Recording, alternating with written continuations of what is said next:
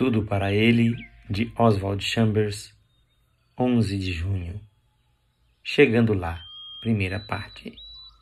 Vinde a mim, Mateus 11, 28, onde cessam o pecado e a tristeza e começa o cântico dos santos. Será que quero chegar lá? Agora posso. As questões importantes da vida são realmente poucas e todas elas são respondidas pelas palavras: Vinde a mim. Ele não diz faça isso ou não faça aquilo, mas vinde a mim. Se eu for a Jesus, minha vida real ficará em harmonia com os meus desejos reais.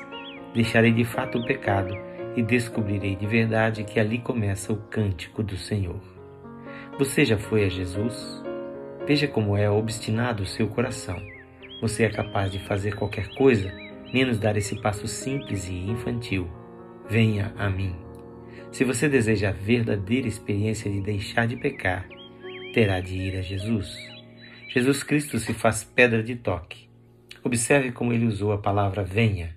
Nos momentos quando você menos espera, ouve o sussurrar do Senhor: Venha a mim.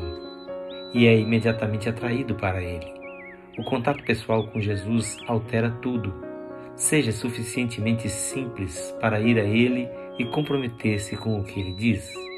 A atitude de vir é um desprendimento resoluto de tudo por parte da vontade e uma entrega deliberada de tudo a Ele.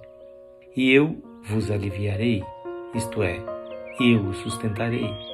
Ele não diz, vou colocá-lo na cama, segurar sua mão e cantar para você dormir, mas sim, Vou tirá-lo da cama, do lamento, da exaustão e dessa condição de semi-morto em vida. Vou infundir o espírito de vida em você e você será sustentado pela perfeição dessa atividade vital. E muitas vezes nos tornamos patéticos e falamos em suportar a vontade do Senhor. Onde fica nisso o poder e a majestosa vitalidade do Filho de Deus? Quem faz esta leitura é seu amigo, Pastor Edson Grando que você possa viver a verdadeira experiência de ir a Jesus.